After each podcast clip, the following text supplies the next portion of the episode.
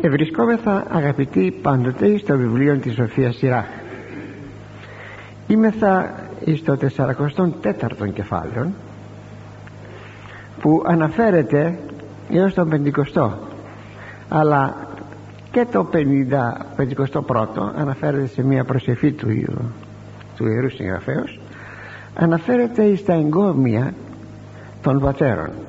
Ύμνος των πατέρων όπως λέγεται θεωρεί χρέος του να αναφερθεί σε σπουδαία πρόσωπα όχι απλώς για να εγκομιαστούν αλλά για να ωφεληθούν οι αναγνώστες.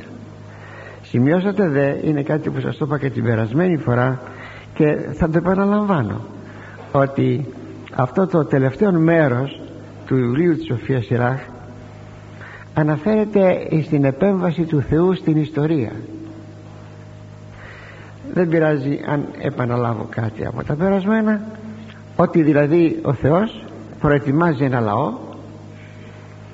κάνοντας αρχή από έναν άνθρωπο ο οποίος ανταποκρίθηκε στην πίστη και αυτός είναι ο Αβραάμ κάτοικος της Μεσοποταμίας της Ουρ παρά των Περσικών κόλπων με σκοπό ο Θεός να ετοιμάσει ένα λαό που θα πλαισίωνε καιρό το δέοντι ένα πρόσωπο την υπεραγία Θεοτόκων η οποία η παραγία Θεοτόκος θα απέδιδε των Θεών Λόγων. Δηλαδή εκείνος που ακριβώς επιτηρεί την ιστορία μπαίνει στην ιστορία κλπ που είναι ο Θεός Λόγος το δεύτερο πρόσωπο της Αγίας Τριάδος τελικά να έρθει ανάμεσά μας αυτό είναι μοναδικά σημαντικό γεγονός.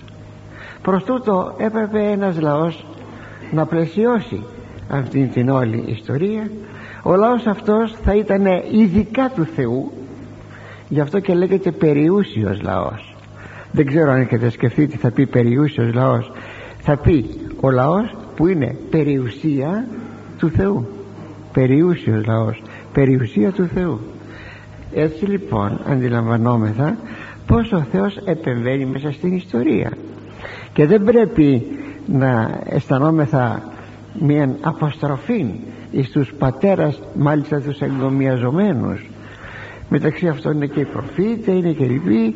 Όλοι αυτοί συνετέλεσαν κράτησαν το λαό. Πολλές φορές κινδύνευσε ο λαός να εξαφανιστεί. Ναι ναι πολλές φορές είτε γιατί πέφτουν σε μία υδρολατρεία είτε διότι θανατώνονται στην έρημον. Αν προλάβουμε θα το πούμε σήμερα 600.000 άνθρωποι πέθαναν στην έρημο. Ξέρετε γιατί; Ήθελαν να γυρίσουν πίσω στην Αίγυπτο. Διότι θυμήθηκαν τα σκόροδα σκόρδα και τα κρόμια. Τι λέει; Μας έφερες εδώ να φάμε αυτό το κούφιο ψωμί ακούτε το μάνα κούφιο ψωμί. Και ενός το και με έψιλον. Άρτος. Και οργίστη Κύριος. Έκαναν κίνηση λοιπόν να επιστρέψουν πίσω στην Αίγυπτον. Σαν πως λέγει δεν είχε η Αίγυπτος έδαφος για να γίνουν οι τάφοι μας. Πρέπει να ταφούμε στην έρημον έτσι ο λαός αυτός πέρασε πολλές περιπέτειες. Μόνο και μόνο πάντα κάθε φροντίδα και κάθε προσπάθεια ιδίως από τους προφήτες και από τους ηγέτες του λαού να κρατηθεί ο λαός αυτός. Να υπάρχει να υπάρχει μέσα στην ιστορία ώστε όταν θα έρθει ο κατάλληλος καιρός να αποδώσει εκείνο το οποίο έπρεπε να αποδώσει. Αυτό θα σας το θυμίζω ε, όσο μπορώ περισσότερο γιατί δικαιολογεί γιατί ο Θεός ίδρυσε αυτόν τον λαόν τον αχάριστο τον κακοτράχαλο τον σκληροτράχυλο. Ονομασίες ιδίως η τελευταία σκληροτράχυλος είναι ονομασία που δίδει ο ίδιος ο Θεός εις το λαό του. Αλλά πρέπει όμως να έχουμε υπόψη μας ακριβώς αυτό που σας ανέφερα. Λοιπόν προχωρούμε στον εγκομιασμό των πατέρων ευρισκόμενοι στο 23ο χωρίων του 44ου κεφαλαίου. Ήδη μιλήσαμε για τον Αβραάμ, τον Ισάκ και τώρα πηγαίνουμε στον Ιακώβ. Και κατέπαυσεν επικεφαλήν Ιακώβ. Επέγνω αυτόν εν ευλογίες αυτού και έδωκεν αυτό εν κληρονομία. Και διέστειλε μερίδας αυτού εν φυλές εμέρισε δεκαδύο. Και η απόδοση η ευλογία του Ισαάκ κατέληξε και ολοκληρώθη στην κεφαλή του Ιακώβου του γιού του. Διότι αυτόν έπλησε ευλογιών και έδωκε την χώρα της επαγγελίας προς κληρονομία έκαμε διάφορα μερίδια για την χώρα και την διένυμε εις τας 12 φυλάς του από τα 12 παιδιά του. Πράγματι ευλογήθηκε αγαπητοί μου ο Ιακώβ ο οποίος έλαβε γυναίκα από την Μεσοποταμία σύμφωνα με την εντολή του Θεού. Δεν ήθελε ε, ο πατέρας του ο Ισαάκ να πάρει ο γιος του ε, συγγνώμη ο Αβραάμ να πάρει ο γιος του ο Ισαάκ να πάρει γυναίκα από εκεί και εν συνεχεία ίδια θέση είχε και ο Ισαάκ για τον Ιακώβ μάλιστα ο Αβραάμ είχε στείλει τον υπηρέτη του τον Ελεάζαρο να βρει νύφη εκεί στα πατρώα εδάφη. Διότι δεν του άρεσαν οι γυναίκες της γης Χαναάν δεν του άρεσαν. Βέβαια έφτασε εκεί στη γη Χαναάν συγγνώμη στην Μεσοποταμία σαν αυτεξόριστος ο Ιακώβ ε, φοβούμενος την μήνυ του αδελφού του του Ισάφ ο οποίος Ισάφ όπως σας έλεγα και την περασμένη φορά παραμερίστηκε. Δίδυμοι ήσαν. Και πρώτος ήσαν ο Ισά, ήταν ο Ισάφ. Επειδή όμως εφάβλησε τα πρωτοτόκια του τα περιεφρόνησε είναι μερικά πράγματα που δεν ξέρω πως πρέπει να τα προσέξουμε ιδιαίτερως και λέει η καινή τώρα διαθήκη προς Ρωμαίους επιστολή σας έλεγα την περασμένη φορά τον Ιακώβ ηγάπησα τον δε Ισάφ εμίσησα λέει ο Θεός. Επειδή εφάβλησε τα πρωτοτόκια του. Έτσι λοιπόν την πρώτη θέση ως πρωτότοκος την χάνει ο Ισάφ και την παίρνει ο Ιακώβ. Έτσι τώρα και ο Ιακώβ αυτεξόριστος από τον αδερφό του από την μήνυ του αδερφού του διότι ζητούσε να τον σκοτώσει τον Ιακώβ έφυγε και πήγε στη γη της, ε, την προγονική από όπου είχε ξεκινήσει και ο Αβραάμ και λοιπά. Ο Ισάφ είπαμε παραμερίστηκε. Εκεί βέβαια από ένα λάθος εντός εισαγωγικών παντρεύτηκε δύο γυναίκες. Την Λία και την Ραχήλ ήταν αδελφές αυτές.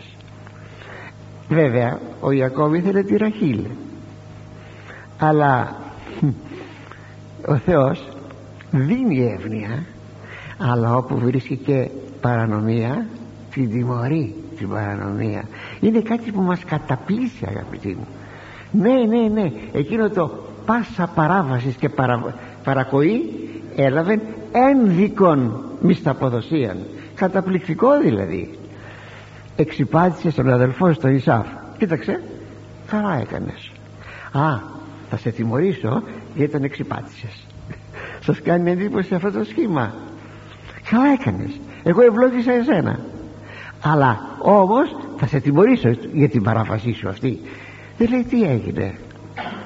Τον εξυπάτησες έτσι που πήρε τα πρωτόγια από τον πατέρα. Ο πατέρας ήταν τυφλός ενθυμίσεις το Ισάκ κτλ κτλ φοήθηκε η Ρεβέκα η σύζυγο η μάνα του τον εξαπέστειλε το γιο παιδάκι μου λέει θα σκοτωθείτε και θα αποκληρωθώ θα έχω παιδιά μετά και τώρα όταν πήγε στην πατρόαν γήνα όπως είπα στην Ουρ εκεί παρακαλώ ζήτησε να παντρευτεί τη Ραχήλ αλλά του έβαλαν του έβαλαν μην νομίζετε μια φορά συνέβη και εδώ στον Αμπελώνα αυτό το θέμα στο δικό μας Αμπελώνα. Ναι, μερικά παράξενα πράγματα του έβαλαν άλλη νύφη. Άλλη νύφη του έβαλαν.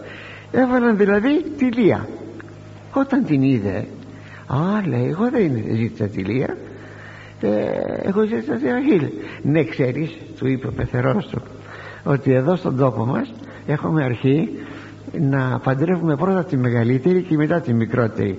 Αν θέλεις όμως να πάρεις και τη μικρότερη ε, θα δουλέψεις τόσα χρόνια ο άντρας έδινε πρίκα παρακαλώ στη γυναίκα όχι η γυναίκα στον άνδρα ε, και να την πάρεις και αυτήν γι' αυτό σας είπα από ένα περιστατικό. Επέστρεψε στη γη Χανάν ο Ιακώβ με δύο γυναίκες τη Λία και τη Ραφήλ.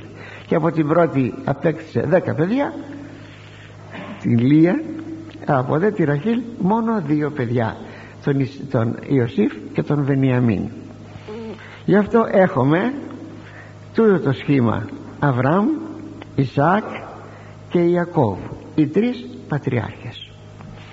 Είχε την ευλογία ο Ιακώβ αποκτώντας τα 12 παιδιά.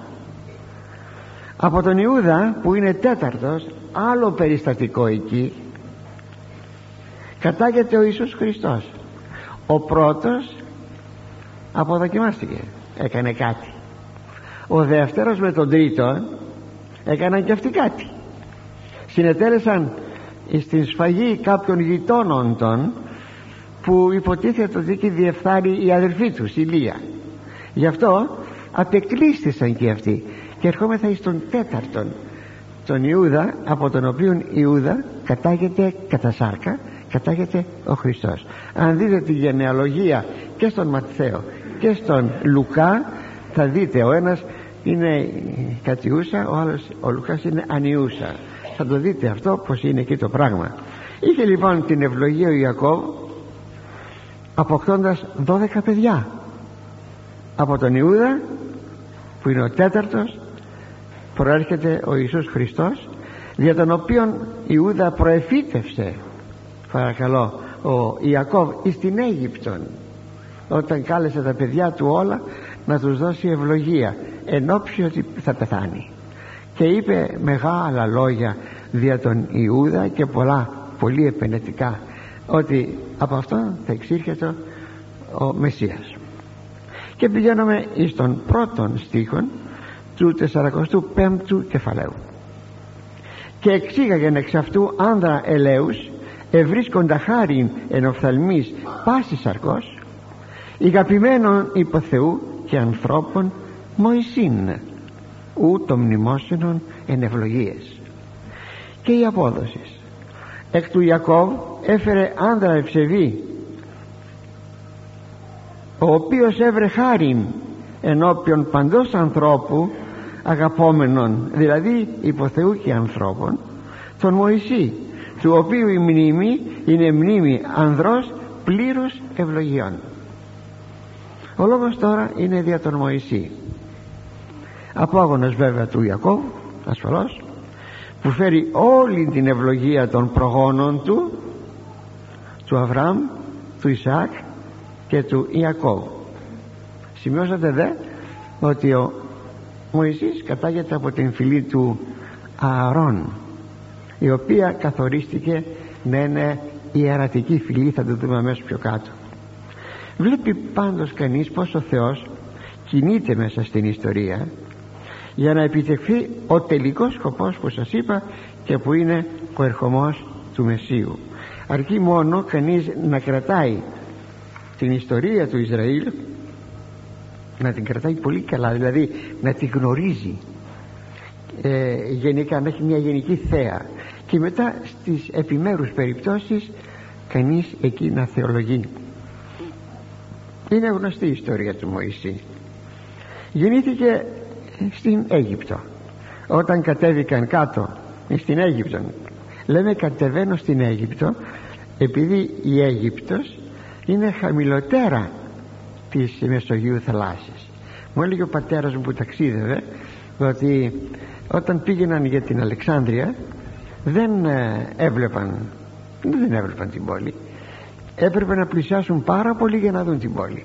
Γιατί είναι χαμηλότερη από τη Μεσόγειο θάλασσα ωστόσο επειδή είναι πολύ χαμηλά γι' αυτό λέγεται κατεβαίνω έχουμε αυτές τις εκφράσεις ανεβαίνω, κατεβαίνω ανεβαίνω στα Ιεροσόλυμα που είναι ψηλότερα κατεβαίνω στην Αίγυπτο λέμε εμείς εδώ κατεβαίνω στην Αθήνα όχι ότι είναι ψηλότερα ή χαμηλότερα η Αθήνα αλλά όπως βλέπουμε στο χάρτη αν είμαι θα στην Θεσσαλία τότε βλέπουμε την Αθήνα να είναι πιο κάτω.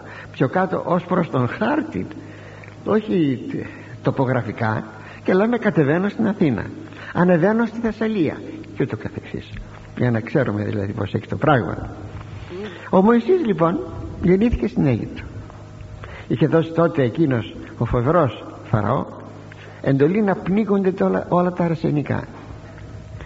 Ωστόσο η μητέρα του εννοείται η μητέρα του Μωυσή τον έκρυβε τον μικρό Μωυσή αλλά τι να κάνει τι να κάνει ήταν αυστηρός ο νόμος από τον Φαραώ. Ήταν μια πολύ δύσκολη περίοδος δια των λαών του Ισραήλ. Τότε μαζί με την κόρη της την Μαριά πιο μεγάλη αυτή ήταν κοπελίτσα πήρανε τον Μωυσή υποτίθεται για να τον ρίξουν στο ποτάμι. Αλλά τον έβαλαν σε μια μεριά εκεί στην παραλία στην ακροποταμιά και εκεί κατέβηκε και η θηγατέρα του Φαρό να κάνει το λουτρό της μαζί με θεραπενίδες. Άκουσαν τον μικρό Μωυσή να κλαίει. Πλησίασαν και είπε τότε αυτή η πριγκίπισσα α είναι από τα παιδιά των Εβραίων ήταν όμως χαριτωμένο παιδάκι. Τόσο χαριτωμένο βλέπετε και μερικά πράγματα συντελούν στη μορφή και ξέρω εγώ συντελούν. Α λέει θα το πάρω εγώ και μάλιστα θα το υιοθετήσω. Και υιοθετήθηκε ο Μωυσής από τη θηκατέρα του Φαραώ. Όλα γνωστά αυτά δεν μένω σε λεπτομέρειες περισσότερες γιατί δεν θα τελειώσουμε ποτέ. Ωστόσο διατήρησε ο Μωυσής έντονη την ταυτότητα του λαού του αφού τροφός εστάθη η ιδία του η μητέρα. Όταν ανεζήτησε εκεί γύρω ποιος θα μπορούσε να το αναλάβει το παιδάκι πετάχτηκε η μάνα του Μωυσή και λέει εγώ εγώ χωρίς να πει ότι είμαι η μητέρα έτσι. Εγώ εγώ και έτσι καταλαβαίνετε ήταν πλέον σε χέρια ασφαλή ο Μωυσής. Το όνομα δε Μωυσής η λέξη είναι Αιγυπτιακή. Μωυσής θα πει αυτός που σώθηκε από τα ύδατα διεκδικών κάποτε μεγαλώνοντας βέβαια ο Μωυσής τα δίκαια ενός καταπιεζομένου συμπατριώτου του. Έγινε ένα επεισόδιο αναγκάστηκε να φύγει από την Αίγυπτο ως αυτεξόριστος. Έφυγε από το παλάτι το έχασαν. Αυτό συνέβη όταν ο Μωυσής ήταν 40 ετών. Στη γη Μαδιάμ όπου κατέφυγε απέναντι επί, αφρι, επί ασιατικής γης εκεί έμεινε αυτεξόριστος άλλα 40 χρόνια. Εκεί παντρεύτηκε την κόρη του Ιωθόρ του ιερέως και τα λοιπά και τα λοιπά. Και όταν ο Θεός τον στέλνει στην Αίγυπτο για να ηγηθεί του λαού του και να τον φέρει εκεί στην έρημο με σκοπό να κατευθυνθούν στην γη της Επαγγελίας εκεί με το λαό του ο Μωυσής έμεινε άλλα 40 χρόνια. Συνεπώς ο Μωυσής έζησε 40 συν 40 συν 40 120 χρόνια. Έχει μια λεπτομέρεια μη θυμήθηκα και λέγει ενώ έφτασε τόσο ετών ο Μωυσής τα μάτια του δεν ημαυρώθησαν. Δηλαδή δεν έχασε το φως του. Πότε αμαυρώνουν τα μάτια. Όταν χάνουμε βέβαια το φως μου. Δεν βλέπουμε. Δεν έχασε το φως του δεν ημαυρώθησαν. Είναι μια λεπτομέρεια που αναφέρεται στο σώμα και το λέγω αυτό γιατί πάρα πολλά πράγματα έχουν σημασία στο ανθρώπινο σώμα το οποίο σώμα κατηγορούμε. Το έχουμε ρίξει βέβαια εμείς στις ειδονές και στην αμαρτία αλλά εάν προσέξουμε πράγματι είναι σκεύος σπουδαίων και ιερών. Στη γη Μαδιά κάτω από το Σινά που είναι το μεγάλο αυτό βουνό που είναι επί ασιατικής ακτής σας είπα εκεί έβοσκε τα πρόβατα του πεθερού του του Ιωθόρ εκεί είδε ένα περίφημο όραμα. Έβλεπε είδε μία βάτον να πυρπολείται να καίεται χωρίς όμως να κατακαίεται. Και πλησιάζει εκεί να δει το περίεργο αυτό φαινόμενο και τότε του λέγει από τη βάτο μέσα ο Θεός σταμάτα βγάλ τα παπούτσια σου. Ο τόπος είναι Άγιος. Και εκεί του έδωσε παραγγελίες. Θα πας στην Αίγυπτο και θα ηγηθείς του λαού μου. Θα τον πάρεις από τα χέρια του Φαραώ. Σημειώσατε δε ότι ο λαός ήταν τρία εκατομμύρια. Έφυγαν 75 ψυχές όταν ήρθαν πριν από 430 χρόνια στην Αίγυπτο ο Ιακώβ.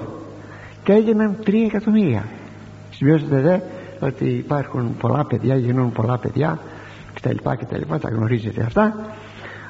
Η δε ας σας πω και ερμηνευτικά αυτή η βάτος είναι το σύμβολο της Θεοτόκου. Ναι η οποία κράτησε τον Θεόν Λόγων χωρίς να πυρποληθεί. Ξέρεις τι θα πει; Να έχεις μέσα σου τον Θεόν Λόγων λέει ο Άγιος Σάκος Σύρος ότι ο Θεός δεν θα μπορούσε να εμφανιστεί όπως είναι. Η ουσία του Θεού αν θέλετε και τα λοιπά διότι οι κτήσεις θα υπηρπολείτο είναι λοιπόν η Θεοτόκος η οποία δεν κατακάφτηκε είναι σπουδαίο αυτό. Τέλος πάντων μια παρέθεση σας είπα. Εδώ τώρα αρνείται ο, Ιωσή, ο Μωυσής. Κύριε λέει πού να πάω; Πάω στην Αίγυπτο. Ποιος θα με ακούσει εμένα; Ύστερα από 40 χρόνια σας είπα. Ο Θεός τον άφησε εκεί στην έρημον ε, του Σινά να οριμάσει περισσότερο. Ήδη είναι 80 χρονών ο Μωυσής. Αρνείται λοιπόν. Του λέει επιπλέον είμαι ανήρ ε, ο οποίος δεν ακούει καλά και είμαι βραδίγλωσσος. Δεν μου λες του λέει ο Θεός ποιος έκανε τον κοφόν και τον δίσκοφον; Ουχή εγώ ο Θεός; Εγώ θα σε βοηθήσω. Λοιπόν θα πας στην Αίγυπτο. Βοηθό σου στόμα σου θα είναι ο Ααρών. Ήταν μεγαλύτερος ο, ο Ααρών. Είχε γλιτώσει από τον νόμο εκείνο του Φαραώ για να πνιγούν τα αρσενικά παιδιά. Το στόμα σου θα είναι λέγει ο Ααρών σε παρακαλώ κύριε αν είναι δυνατόν να μην πάω. Οργίστη λέει ο Θεός με τον Βοησή θα πας.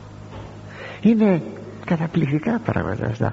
Εγώ τουλάχιστον έχω βγάλει συμπεράσματα και για τη δική μου την ιεροσύνη και την πορεία στη ζωή μου και τα λοιπά και τα λοιπά. Από όλα αυτά έχω βγάλει σπουδαία συμπεράσματα όπως και εσείς ασφαλώς θα βγάζετε σπουδαία συμπεράσματα. Έτσι του λέγει εις απόδειξη του πράγματος γιατί λέει τι θα πω στο λαό στους Εβραίους εννοείται ποιος Θεός με στέλνει εκεί είπε ο Θεός εγώ είμαι ο όν ο υπάρχον επειδή στην Αίγυπτο ελατρεύονται τα πάντα και ο Νείλος και τα πάντα ελατρεύονται και δίνουν και ονόματα οι Αιγύπτιοι. Εγώ λέει τι θα πω στους Εβραίους εγώ είμαι ο όν ο υπάρχον τίποτα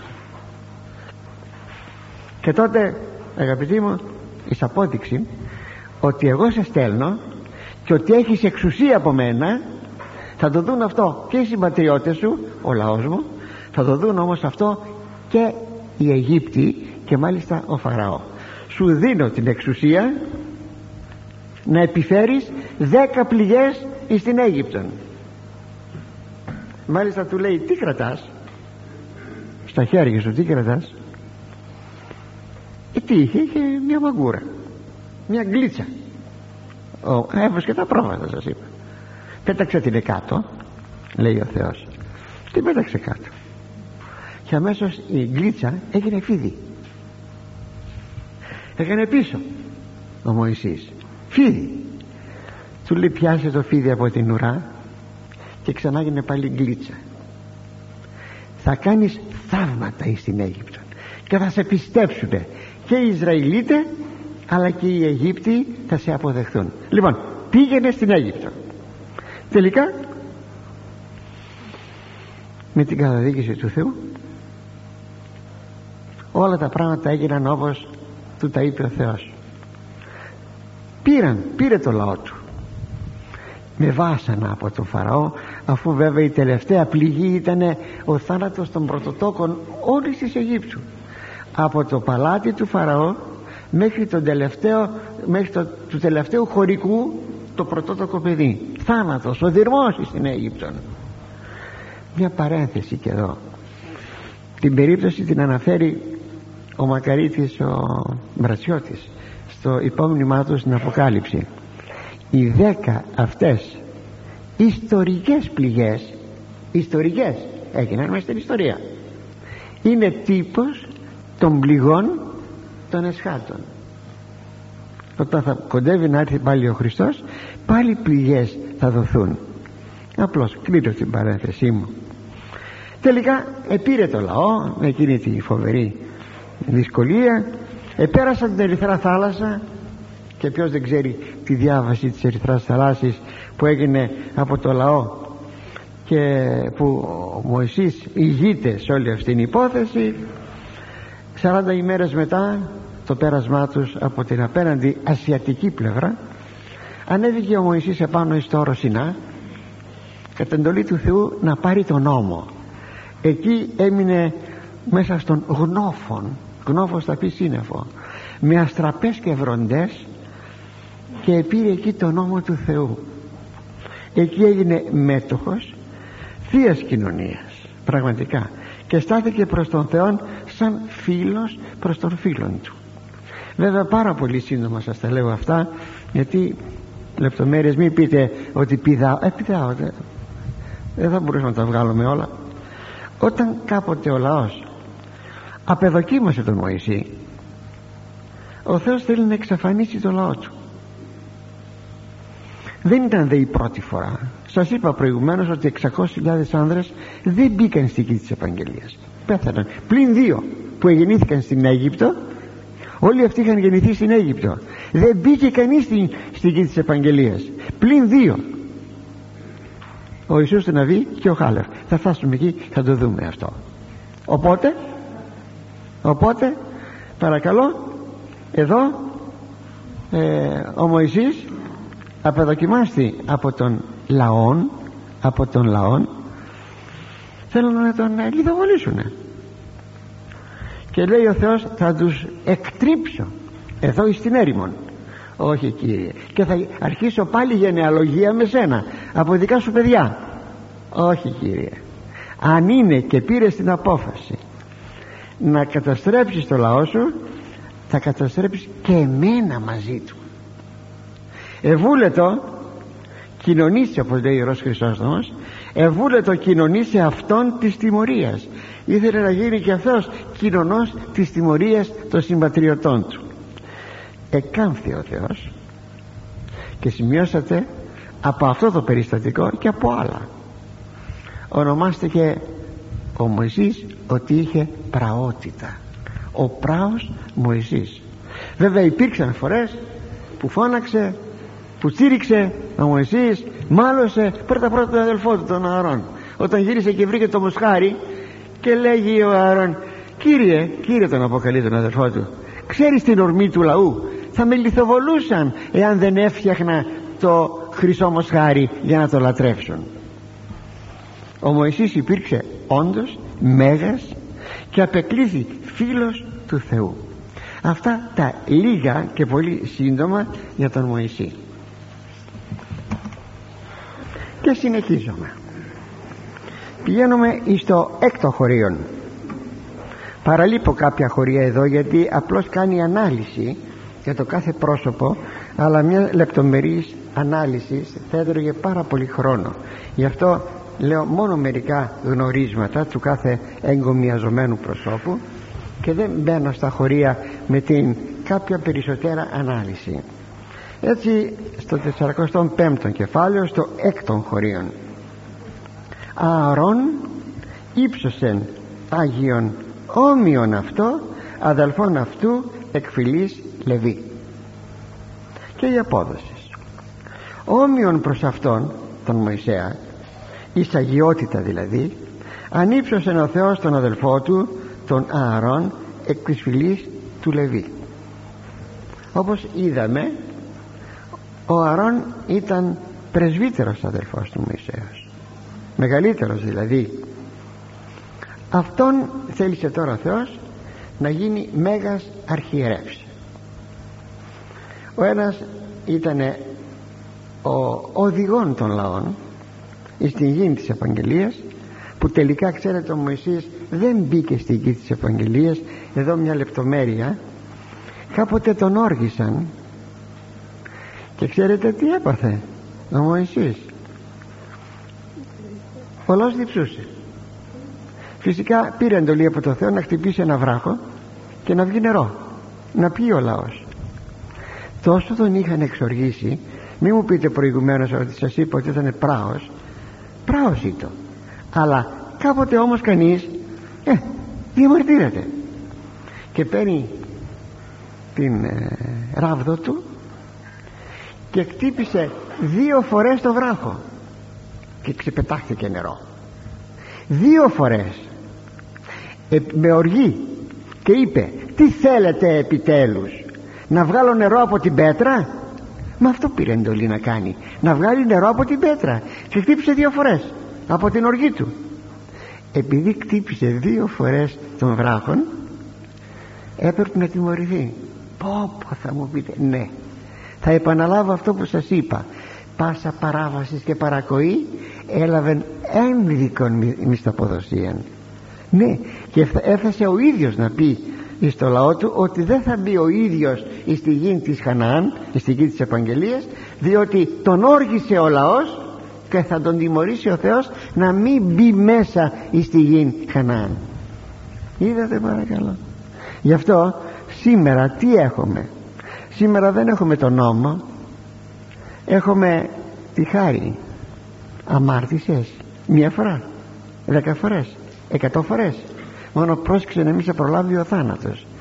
Πήγαινε να εξομολογηθείς και να μετανοήσεις και να πεις Θεέ μου συγχωρεσέ με. Είσαι συγχωρεμένος αλλά στην παράβαση του νόμου δεν υπήρχε αυτό δεν υπήρχε. Το ακούτε; Αυτόν το προνόμιο τώρα της Καινής Διαθήκης. Έτσι λοιπόν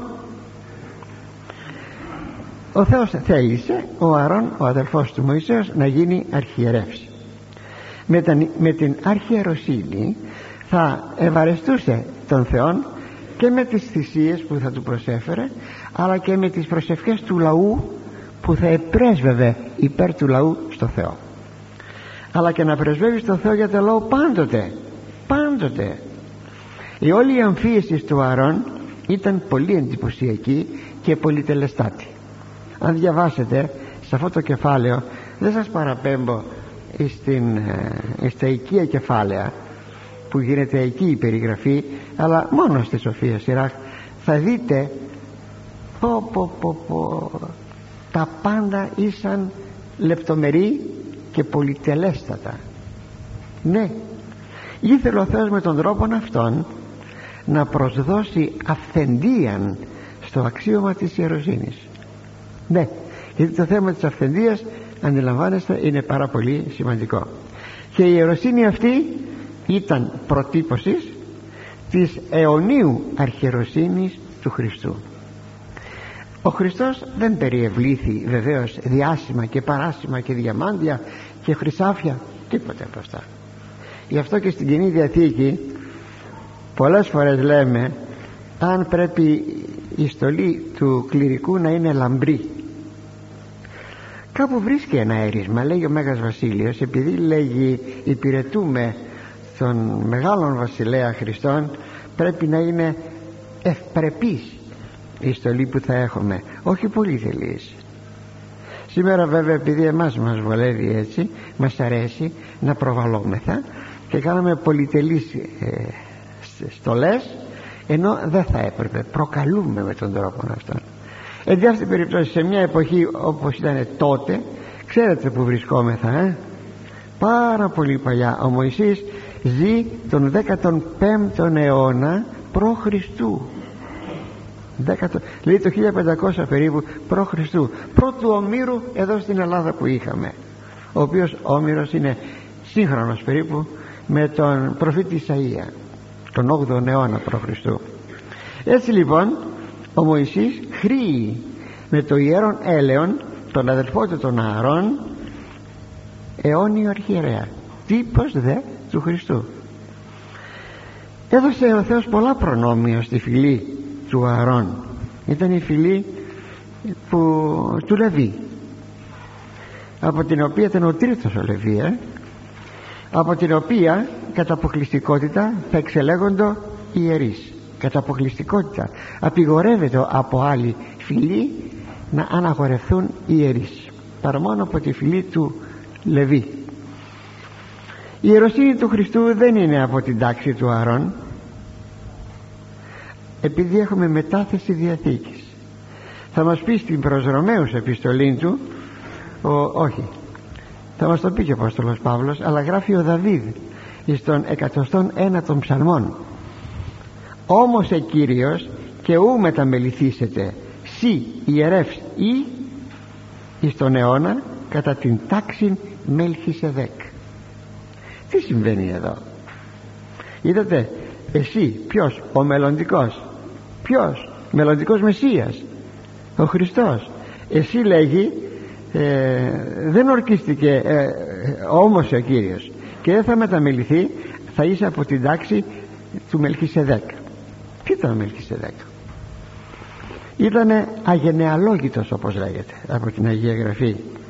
Δηλαδή αποσιωπάται η γεωνολογία επίτηδες του Μελχισεδέκ βέβαια γεννήθηκε από έναν πατέρα από μια μητέρα. Όμως δεν αναφέρονται οι γονείς του μόνο και μόνο για να φανεί εδώ σαν ξεκρέμαστος ότι βρέθηκε στον κόσμο αυτόν.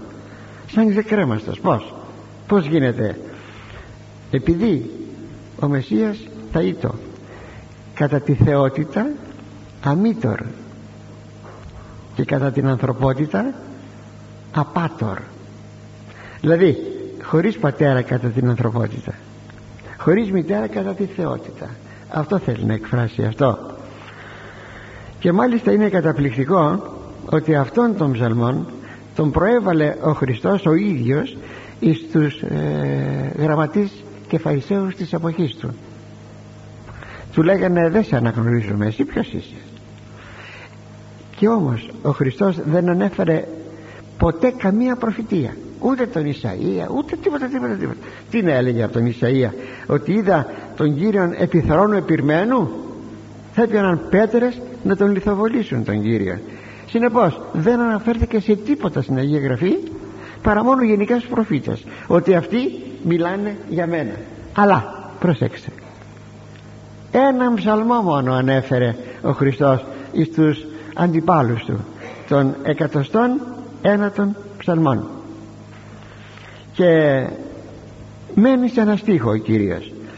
Είπε ο Κύριος το Κυρίο μου. Ποιος το είπε ο Κύριος. Το, λέει ο Δαβίδ. Είπε ο Κύριος εις τον Κύριό μου. Κάθου εκ δεξιών μου έως ανθώ τους εχθρούς σου υποπόδιον των ποδών σου. Συνεπώς ο Μεσσίας λέει ο Χριστός είναι απόγονος του απόγονος του Δαβίδ απόγονος του Δαβίδ πως τώρα ο Δαβίδ εμπνεύματι Αγίο μάλιστα λέει τον αποκαλεί τον απόγονο του Κύριον; Κάτι συμβαίνει. Ποιος Κύριος; Είπε ο Κύριος το Κυρίο μου. Ποιος Κύριος; Ο Κύριος ο Πατήρ. Είπε εις τον Υιόν που είναι Κύριος. Κάθε εκ δεξιών μου κτλ είναι το μόνο επιχείρημα που ο Χριστός αντέταξε εις τους κατηγόρους του. Δηλαδή ήθελε να τονίσει εδώ ο ψαλμός και ο Κύριος όπως ερμηνεύει και την θεία και την ανθρωπίνη φύση. Όπως σας είπα κατά την τάξη Μελχισεδέκ. Και επανερχόμεθα εις τον Ααρών.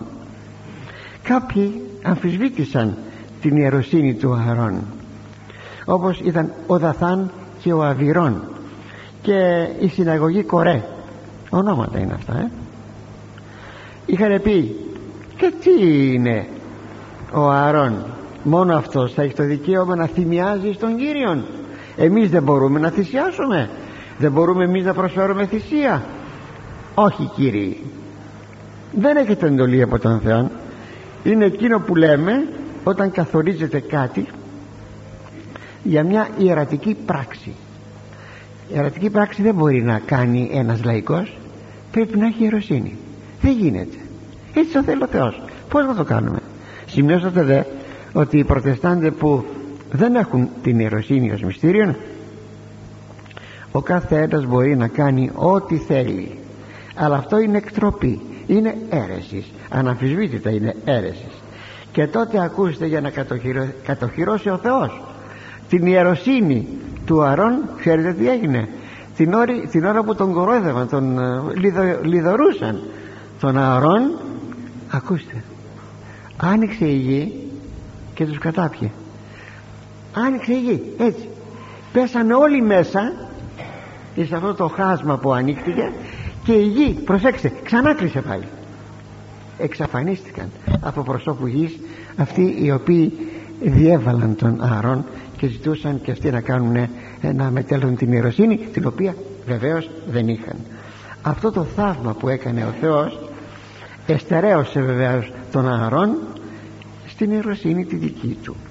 Γράφει πολλά βέβαια ο σοφός Ιράκ πάνω σε αυτό για τον Αρών γιατί σκοπός του Ιερού Συντάκτου είναι η προβολή της αρχιεροσύνης.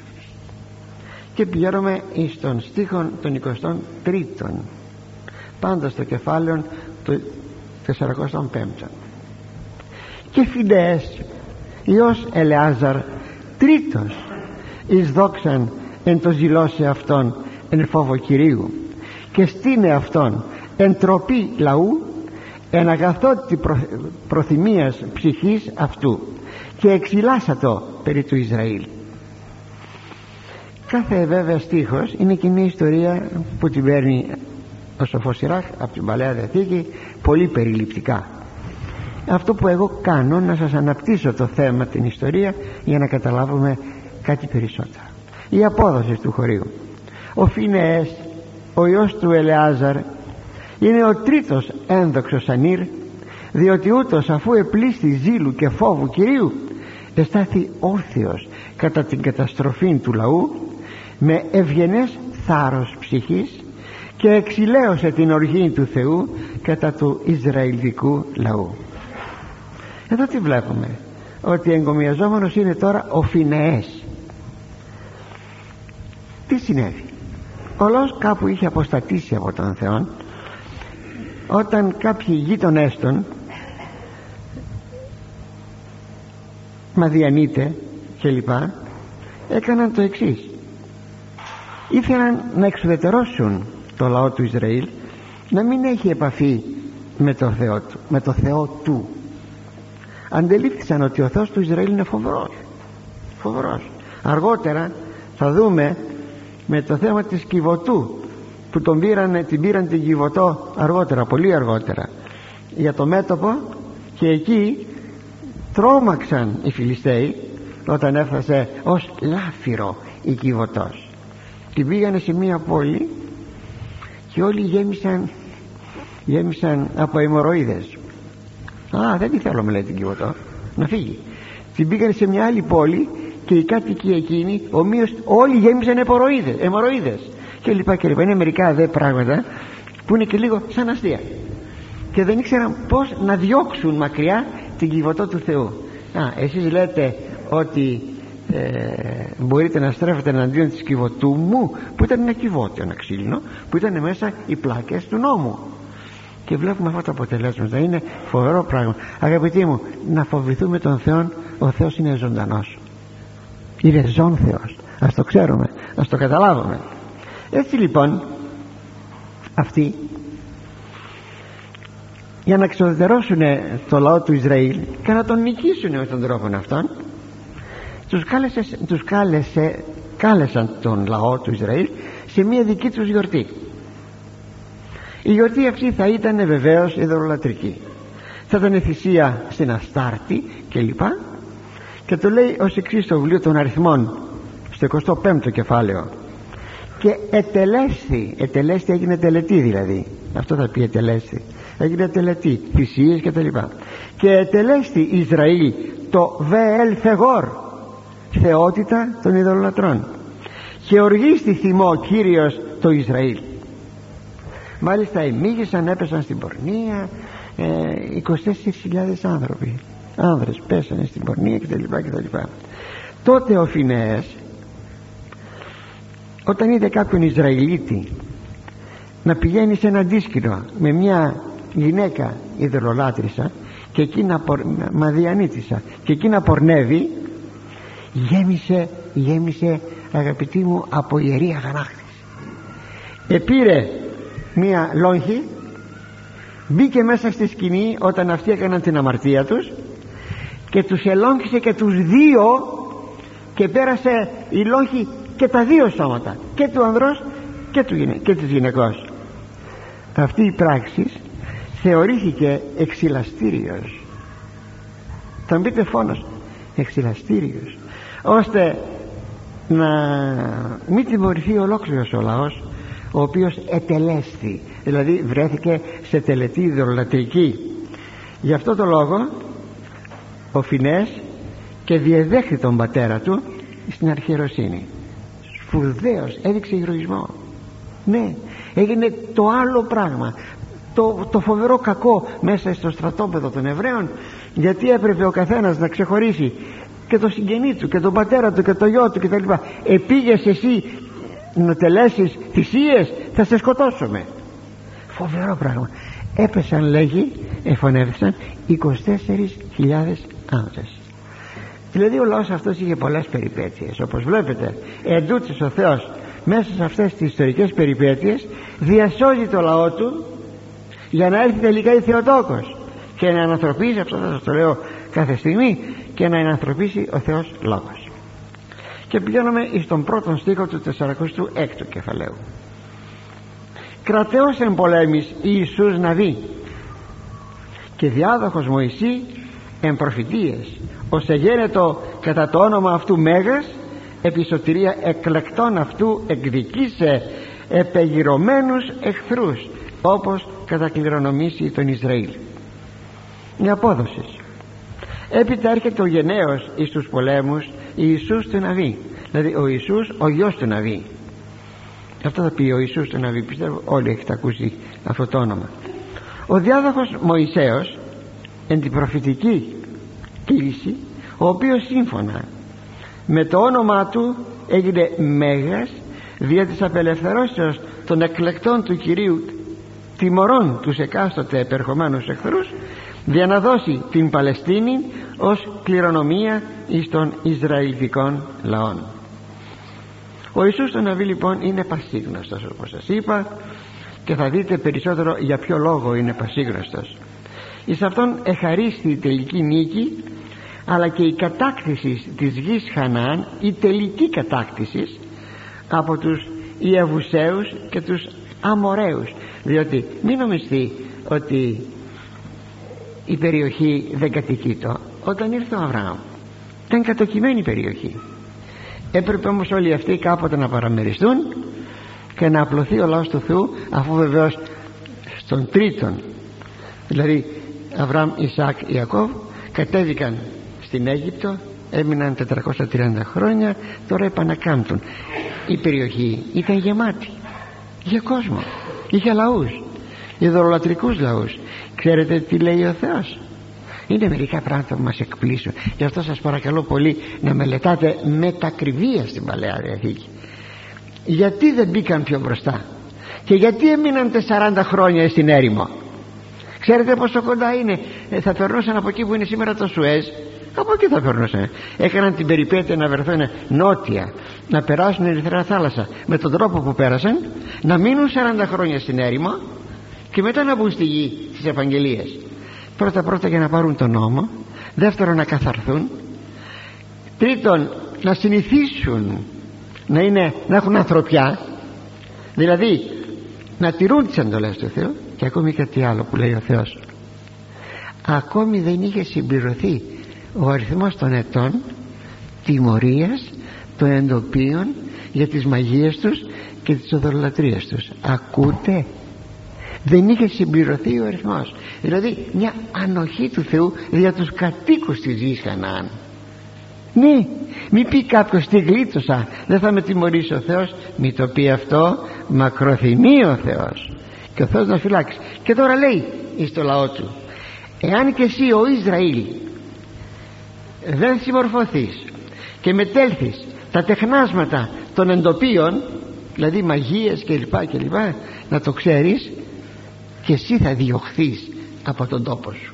Και πράγματι έχουμε του Βορείου Βασιλείου την εκτόπιση από τους Ασσυρίους και του νοτίου βασιλείου θα το δούμε αυτά γιατί έγιναν δύο βασίλεια και του νοτίου βασιλείου που εχμαλωτίστηκαν από τους Βαβυλωνίους και εκεί έμειναν 70 ολόκληρα χρόνια. Όσα μαζευόντουσαν οι αργίες του Ισραήλ που δεν τις αιτηρούσε ο Ισραήλ. Τόσα χρόνια από την έξοδό τους η είσοδό τους στη γη Χανάν τόσο μαζευόντουσαν οι αργίες 70 χρόνια. Πω, πω, πω, πω. που να λέει κανείς Θεέ μου σε φοβούμε και σε αγαπώ σε αγαπώ και σε, και σε φοβούμε πως πολλοί άνθρωποι αλήθεια δεν φοβόνται το Θεό;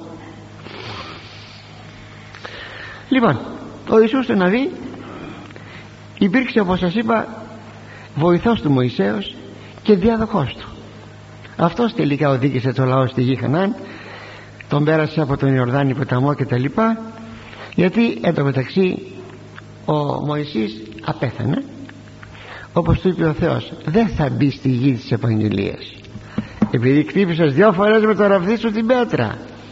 Σκεφτείτε αυτός λοιπόν ο Ιησούς τον Αβική ο Χάλευ ήταν οι μόνοι που δεν απέθαναν στην έρημο όταν πέθανε 600.000 άνδρες. Ξέρετε ο, Ιησού, ο Μωυσής έστειλε 10 κατασκόπους στη γη Χανά να δουν τι κάνουν οι κάτοικοι. Η, γη είναι έφορος. Πού βρίσκεται; Όταν, όταν γύρισαν αφού έφεραν και κάποια δείγματα ένας, ένας τσαμπίλες στα φίλια πάνω σε ένα δοκάρι τόσο μεγάλο έφορος γη και τα λοιπά και τα λοιπά.